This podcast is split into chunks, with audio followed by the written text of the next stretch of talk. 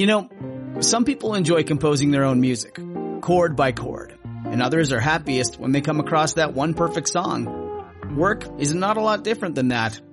Whether you prefer building your own workflow or using a pre-made template, with Monday.com, you and the team can work in a way that's comfortable for everyone. Tap the banner to go to Monday.com and build your own amazing workflow or find an awesome template. No judgment.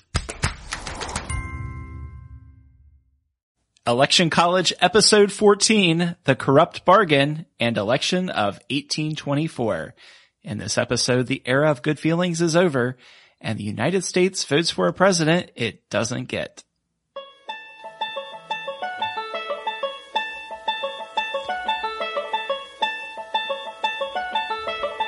Let's throw a political party.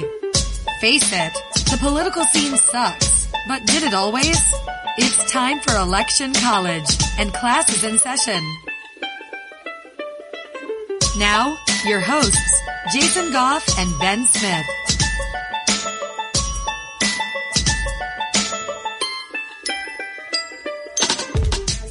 Hey everybody, I'm Jason Goff. And I'm Ben Smith. And thank you for joining us for another episode of Election College. Let's get into it. So, Ben. Yes, Jason. Last episode, we were feeling really good during the era of good feelings, and James Monroe was really making everyone happy and all at ease during his presidency, right? Oh, absolutely. And of course, we know how politics goes. This kind of, when everybody's feeling good, it's just going to keep on rolling, right? Yeah. So 1824 rolls around and it all stops because it was a mess. Yeah, I mean, the Federalist Party is basically gone. And we talked about that in the last episode a little bit. So we really only have the Democratic Republicans left. So I don't really know what you mean. There can't be a lot of controversy. We've only got one party. Yeah, I think it's smooth sailing from this point. But James Monroe, being the goodwill president that he was, decides not to seek a third term, even though there was nothing stopping him from doing so. So his vice president, Daniel D. Tompkins. Yeah, maybe he should be president next. Yeah. That'd work. Yeah. Let's go for it. Guess what? What? First of all, he is not really popular at all, and he falls ill. Oh, man. And guess what, Ben? What? He dies. But not during office. Yeah, but still, he dies. But still, he dies. Okay. So wait, I guess we've pretty much got a clean slate here, right? Yeah. So, all right, cool. Fresh start. It's like all of the founding fathers are out of the way and we've got a new slate. Well, I think first up, a new name, a name we've never heard, coming from a brand new family of people who have never, ever been president before, John Quincy Adams, right? Woo-hoo, brand new. Oh. Yeah, we've never heard the name John Adams before. So, I mean, he was Secretary of State under Monroe, and pretty much everybody at that point thinks the Secretary of State is the second most prominent position in government. And if you get to be Secretary of State, they're kind of like grooming you to be president. So John Adams is in a pretty good spot. John Quincy Adams, as we do know, he is the son of our favorite, His Rotundity, John Adams. Mm-hmm. Yeah. Yep. Yeah. So, hey, what do you think? Let's just call him Q. What do you think? Yeah, we could do that. Okay. So, OQ, he did a pretty good job being Secretary of State, right? He negotiated some key treaties like the Treaty of Ghent, which, if you remember, ended the War of 1812. And he negotiated that crazy border between the U.S. and Canada. And also with Spain over the annexation of Florida. Yeah, I mean, he's a mover and a shaker. John Quincy Adams seems like a good guy. Yeah. And we've got the Secretary of the Treasury, William H. Crawford. What do you think about him, Ben? Well, I mean, he must be great because a caucus of his peers pretty much elected him. I mean, nominated him. I mean, there's the Democratic Republicans. They get together for a caucus and they're all like, hey, let's vote for him. But only 70 members attend. So it's really basically disregarded and called elitist and anti-democratic. So his star has kind of faded a little bit in my mind. That stinks. Well, Well, good for us. We have Henry Clay. Henry Clay is the Speaker of the House, and he's really a well-known man. He's respected across the nation. And that caucus we just talked about, he probably could have gotten that nomination if he'd wanted to, but Henry Clay was pretty against the caucus process and thought it was a bad way to select candidates. Hey, if you want to know some fun stuff about Henry Clay, first of all, is going to be really influential in future episodes of the show too. And we've talked about him some in the past. So he's a name that you should remember, but you should go to YouTube and look up Mr. Betts class and look up Henry Clay. Mr. Betts class is this YouTube channel I found last week. And I think I sent out a tweet about it. Yeah. He takes popular songs and does historical renditions of them. I mean, they're not always the best vocal quality, but for creativity, and just makes me laugh in a good way every time. He's great. It made me laugh, Ben. I thought your tweet was excellent, and you introduced me to a whole new world of awesomeness. Anyway, you'll listen to him talk about Henry Clay. He's got it down. Awesome. And I'm from Kentucky, so we love Henry Clay. He's like as awesome of a guy as you could possibly want from our great Commonwealth. So we have Andrew Jackson. Of course, Andrew Jackson. You want to call him Andy? Andy. Yeah. Sounds good. Andy Jack. So Andy Jack, he's our military hero. Remember him from back in the War of 1812? He goes down to New Orleans, kicks some British butt, and he is a former governor. He's a former senator. He is really seen as a champion of the common man. And of course, he's from Tennessee. So what's not to like about him, right? Yeah, absolutely. You know, there's a song about him too. No, not from Mr. Betts, or maybe there is from Mr. Betts. I don't know. Yeah, it was. Well, it's the Battle of New Orleans. Remember that song? In 1814, we took a little trip across the something. Anyway, yeah. Anyway, sorry. It just reminded me of it when you said the Battle of New Orleans and whatever. So next up, just to get over that hump. is John C. Calhoun. He is the Secretary of War, and if there is more of a cool title for a tough guy than Secretary of War, I don't know what it is. But John C. Calhoun has a really strong following in South Carolina and in Pennsylvania, and over the years, he really shifts from being a nationalist to a states' right defender, and he's just a smart guy. Yeah, and he's so smart that he sees the field and he's like, oh, that's some stiff competition. So he backs out. He decides to run for vice president. And should we give it away, Ben? Go ahead. I think it's fine. So he runs for and wins the vice presidency. After he dropped out, he backed Jackson because he was more in line with his beliefs and the beliefs of the southern states. And he vehemently opposed almost all of Adams' policies and beliefs, but really didn't speak out against him. Right. So supporters of both Jackson and of Adams, how are we doing this again? Andy Jack and Q. Jack. Yeah. Andy Jack and Q. Everybody who supported them, both sides liked Calhoun. So, he doesn't want to bash either side, even the ones he doesn't agree with, so that he doesn't lose support. So it sounds like John C. Calhoun is a pretty smart guy. Yeah. And meanwhile, all of this creative thinking going, the strategerizing, all that's going on. I don't think that's a real thing you just said. I'll let it go though. Strategery. I think that's a future election. But anyway, all of this creative thinking and campaigning and deal making is going on, but the traditional congressional caucus nominated William H. Crawford for president and Albert Gallatin for VP. Now, very few people attended the caucus, and that was really considered undemocratic. Right. And we mentioned this before, but Gallatin actually withdrew from the vice presidential nomination. His credibility gets attacked and he just can't take it. And so then Crawford is left hanging out, and then he has a stroke, and it's just bad news. So, that he just doesn't get a lot of support. But John Quincy Adams, on the other hand, has a lot of support already built in from Federalist voters in New England Why? Because he's an Adams. I mean, yeah, he comes from the North. The Adams family. Speaking of the North and the Adams family, we've talked many times in the past about how depending on where you're from sometimes is more important to getting you elected than what you stand mm-hmm. for, which, you know, isn't a good thing, right? We want to nominate people for what they stand for, but right. Nonetheless, Adams is strong in the Northeast, in the New England states, and Colonel Jackson is strong in the South and actually the West and the Mid-Atlantic. He's pretty strong all around. Yeah. Henry Clay is strong in parts of the West for multiple reasons, and Crawford, parts of the East, parts of the West, parts of the South. He's just all around a nice guy. Yeah. So, hey, Ben. Yes, sir.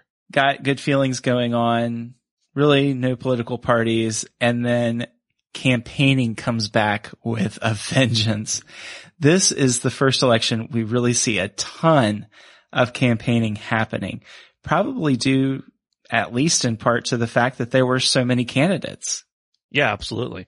I mean, anytime you have, what was it, 5 originally? It went down to 4 later in the game. Candidates running for the same office, there's got to be some mudslinging and some campaigning, and why would you not want to get your name out there? So one of the things that really started happening was Contrafacta. That's a big word. You're familiar with Contrafacta, Jason? Yeah.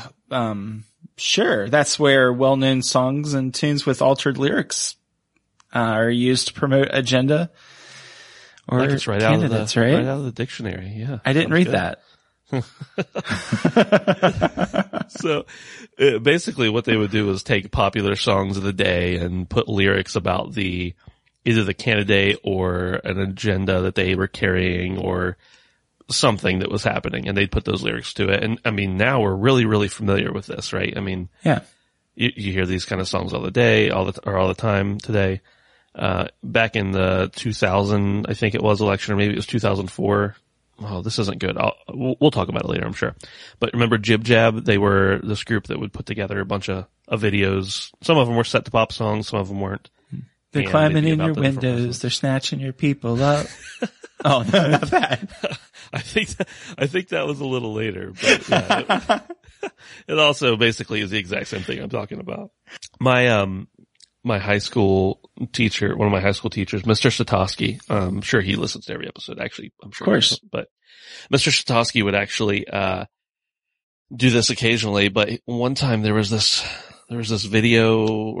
commercial from Subway about Clay Henry. And he was this guy who was a fireman, and he lost a bunch of weight like Jared from Subway did. And Mr. Satoshi took that song and, you know, switched the name around to be Henry Clay and made a Contrafacta kind of song. So it was a pretty good time. Nice. I am just now remembering that. Clay Henry. Yeah.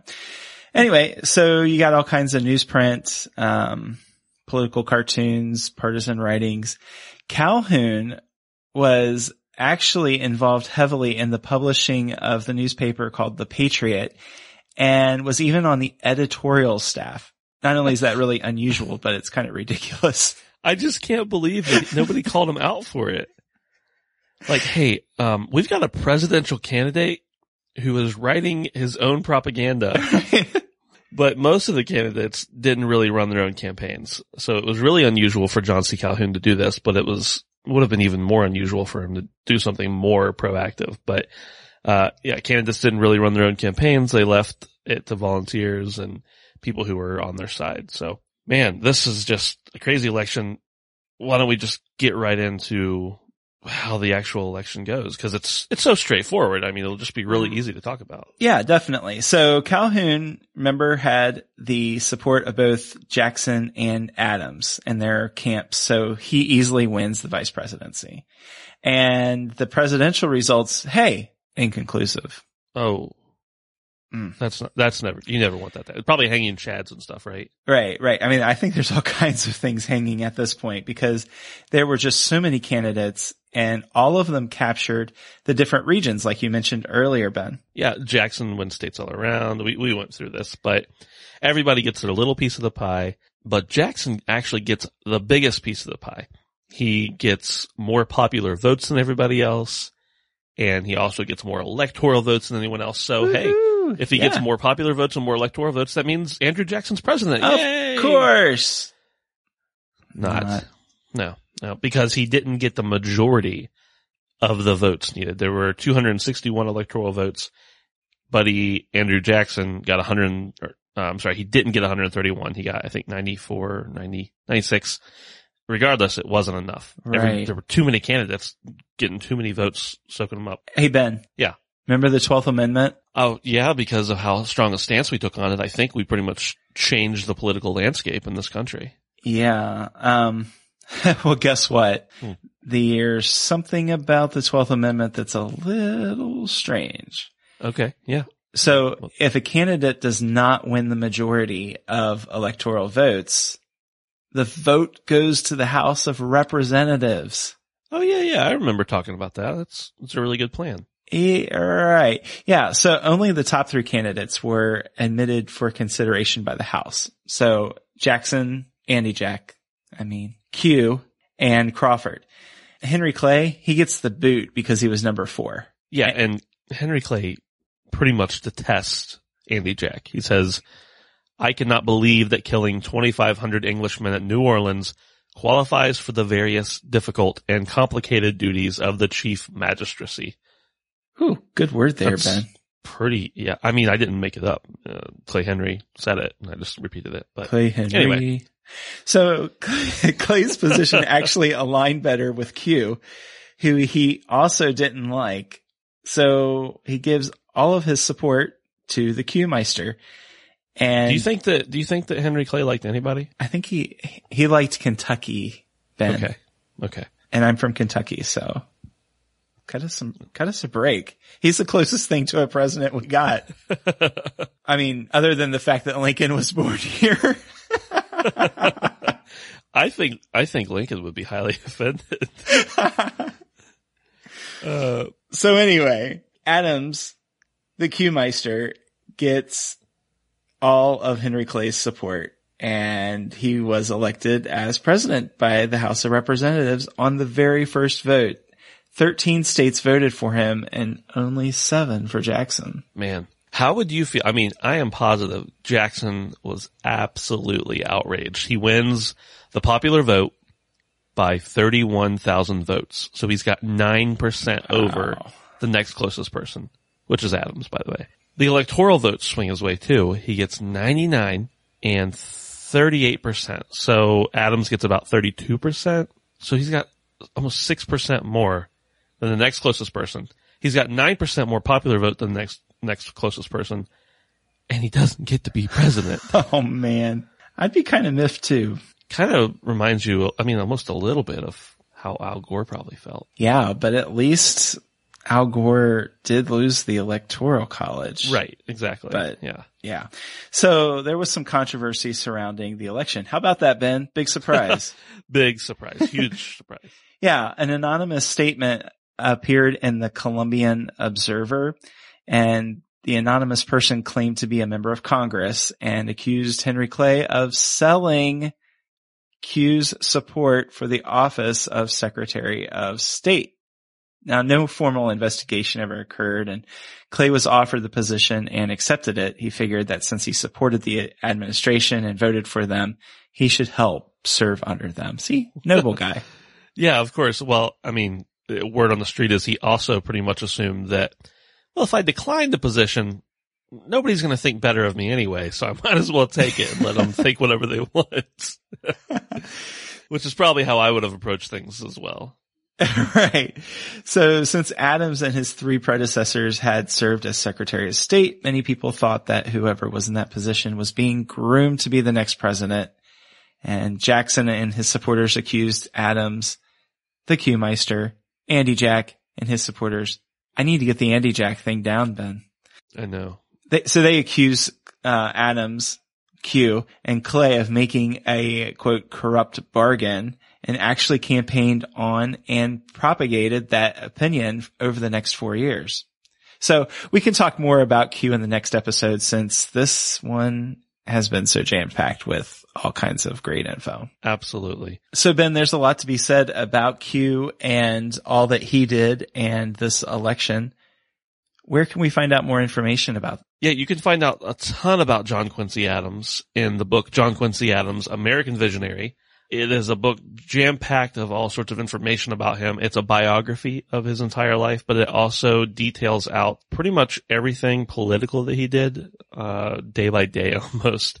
And if you want to read it, you're welcome to read it. We'll put a link in the show notes to it for you.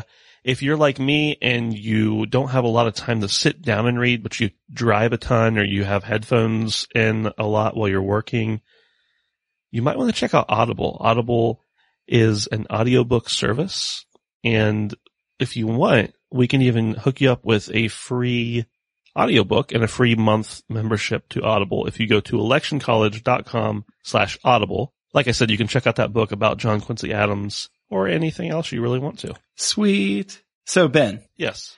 You're like Andy Jack, and you win the popular vote. You win the most electoral votes. Okay. And you lose. That's be really, really rough. You go back to your home, in this case, the Hermitage. You go back to Tennessee, and you're looking for some moral support. What do you do? Man, I probably, if it were me, I would probably go to my computer and get on iTunes and see what people are saying about me in reviews and stuff. You know, it takes real people writing real reviews. And we got an awesome review from TheBeesKnees81, who said about the podcast, it's quick, fun, and insightful. We pull back the curtain on the election process through the ages just in time for the 2016 election season starting to gear up. Check them out. Something like that would make me feel really good. And yeah.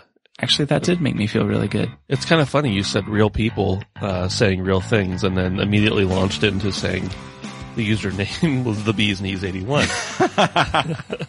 But yes, we appreciate that review and all the reviews people have left for us. Why don't you go leave one at electioncollege.com/review. We would love that. Yeah, and if you'd like to interact with us, we are on Facebook, Twitter, and Instagram. Way too much, but we really like hearing from you. So connect with us. We're at Election College on each of those. Absolutely. I think that's everything we have to say for episode 14. Do you think so, Jason? Yep. All right. Well, thanks everybody for listening. We'll see you next time. We'll see you then.